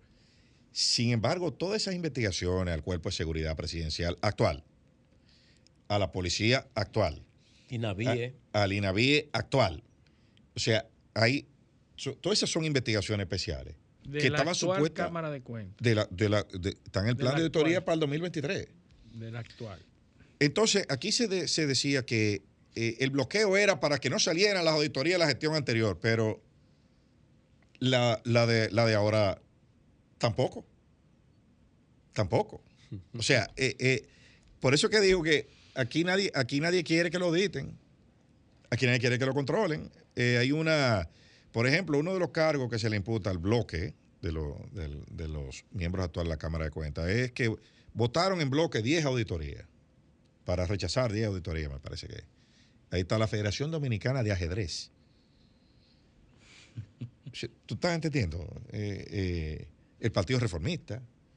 Eh, eh, son una eh, pues, que tú dices, yo estoy diciendo todo esto por- porque la gente a la gente se le ha vendido como un relato, ¿no? De que de que ahí hay grandes se cosas que se están cosas. ocultando y mira las minucias en la que en la que se va el 80% del, del, del, de- del tiempo y de los recursos operativos de la Cámara de Cuentas. Entonces, eso hay que repensarlo como, como sociedad. Entonces, esa crisis, Julio, ¿qué tú entiendes? O sea, ¿Cuál es tu valoración? Bueno, recuerden que nosotros fuimos quienes llevó eh, una petición ciudadana a la Cámara de Diputados para que se iniciaran las investigaciones tendentes a juicio político. Y esa solicitud nosotros la formulamos. ¿Tú estás de acuerdo con el juicio político? Sí, sí, sí. Es que para el fortalecimiento institucional, nosotros de la misma forma y moralmente nos sentimos eh, en el deber de hacerlo porque recuerden que la única institución que cuestionó la profanación que hizo el Ministerio Público con allanar Claro. la Cámara de Cuentas. Y llevárselo. Fue la Alianza Dominicana contra la Corrupción. Nosotros lo hicimos. Porque si nosotros pensáramos en en un periodo determinado, pues está bien. Ahora, nosotros pensamos en el futuro del país y cuál debe ser la institucionalidad. Nosotros no podemos actuar conforme eh, eh, cuatro años. Entonces, todo esto fue eh, una cadena que se inició cuando el presidente, en una actitud injerencista en un órgano constitucional como la Cámara de Cuentas, se refirió de manera abusiva contra sus integrantes, pero también la falta de dignidad de sus integrantes en no dimitir al día siguiente. Claro. Al día siguiente no, esa noche a través de Twitter, que es la modalidad de, comunicación política. De comunicación política, pues yo lo hubiese hecho. Yo, ¿verdad? Ahora, ellos no son yo, ni yo soy ellos. Entonces, ¿qué ocurre? Que eso motivó a que el Ministerio Público, pues, recibiera una orden de, un, de una juez. Ministerio Público Independiente. Para ir a profanar, es que la Cámara de Cuentas es el templo. Si usted tiene algo contra sus integrantes, vaya a su casa, allánelo, búsquelo, reconsidérelo, pero no vaya al templo. Pero uno de los Eso es sagrado. Uno de los cargos que hay en el informe eh, eh, que recomienda el juicio político, una de las violaciones que se alega, es que una de las miembros mandó una correspondencia al Ministerio Público pidiendo una relación de los expedientes que se llevaron y de la tecnología que se llevaron, pues llevaron los discos duros, se llevaron y eso es, eso, eso es un cargo. Entonces, ¿por qué, ¿por qué nosotros entendemos que se han cometido eh, eh, eh, faltas graves, que son las causales para un juicio político? Comenzando, algunos dicen, ah, por la ejecución del presupuesto, de que hay otra, otra institución. No, porque es que allí fueron, eso no se hizo una investigación, a nosotros no nos invitaron, por ejemplo, en el proceso, y nosotros llevamos un documento algo, algo de algo debe servir para partir, ¿verdad? Sin embargo, es como las, los expedientes del Ministerio Público que te tiene 400 pruebas en un caso, te tiene 12 mil eh, páginas en un expediente y el expediente está blindado. Bueno, si tú tienes un expediente blindado, no te son suficientes cinco testigos, no te son suficientes 25 páginas para tú demostrar de que hubo esto Ah, entonces tú me vas a, llevar algo materialmente inmanejable. ¿Dónde tú vas a tener 400 testigos en un juicio de fondo? Tienen que trancarlos juntos porque no puede un testigo ver lo que está diciendo el otro. Exacto. Se supone que hay que aislarlo. ¿Dónde tú vas a meter en un palacio de justicia 400 testigos? eso para que no se ¿Entiendes? Entonces, cuando vemos lo de la Cámara de Cuentas, lo que nosotros advertimos es, si usted en el 2022 hace un plan anual de auditorías y usted escoge 70 instituciones para ser auditada, dentro de las cuales no están las que manejan el 75% del presupuesto. por, eso es que dije ahorita que, en los ayuntamientos, los distritos municipales, porque para que la gente vea... De un millón de pesos mensual. Exacto, para que la gente vea qué, lo que están haciendo. Ponme a educación, ponme a salud pública, ponme a defensa, ponme a la presidencia. Claro, obra pública, los ministerios grandes. Entonces, ¿qué ocurre? Solamente con la falla del 2022 ya es una falta grave porque a usted lo nombraron para hacer auditoría y si usted no hace auditoría, pues usted está violando el mandato de la ley y usted está recibiendo un dinero y está recibiendo una serie de facilidades que no se corresponde con lo que ha hecho. Nada más con eso yo lo yo presento como falta grave, es que si a usted le dieron mandato para hacer una actividad y usted no la realiza, ya usted faltó. ¿Qué ocurre con ese plan de auditoría del 2023? Hay 79 auditorías programadas, pero de esas 79 auditorías hay 28 al Poder Municipal. Sí, ayuntamientos. ayuntamientos. Y, a, distritos municipales. Ahora. ¿De qué partido? Tú hiciste una programación que en el primer trimestre, enero, febrero y marzo, iba a auditar 16 instituciones. En el segundo trimestre, abril, mayo y junio, tú ibas a auditar 18 instituciones. ¿Y cómo van? Tú no has iniciado la primera.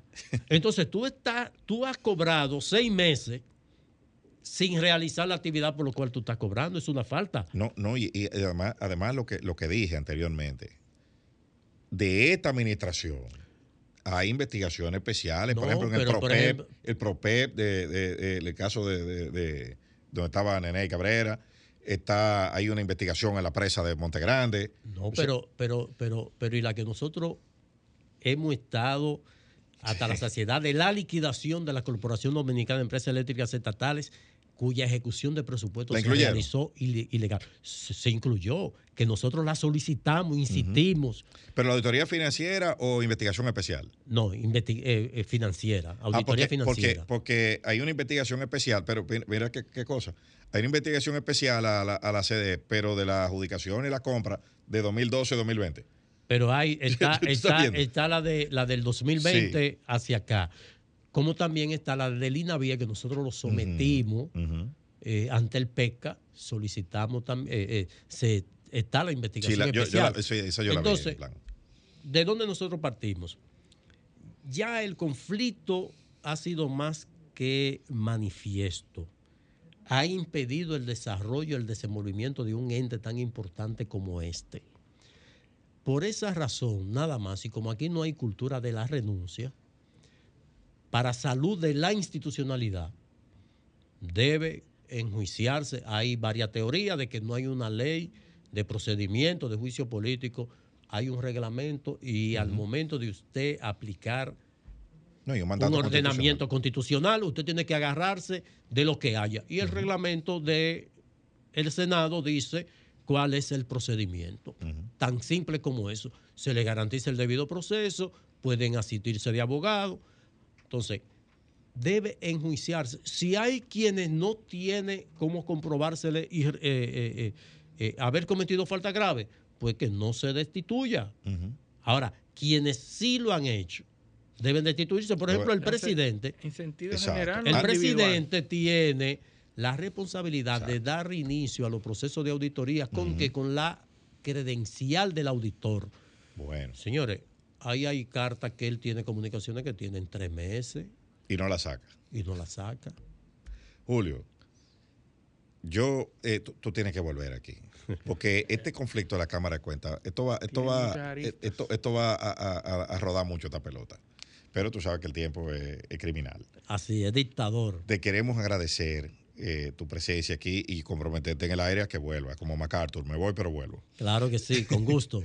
y agradecer a nuestros oyentes su sintonía este sábado y pedirles que con el favor de Dios nos acompañen el próximo sábado en otra edición de Paneo Semanal. Hasta entonces. Paneo, paneo, paneo. Sol 106.5, la más interactiva. Una emisora RCC Miria.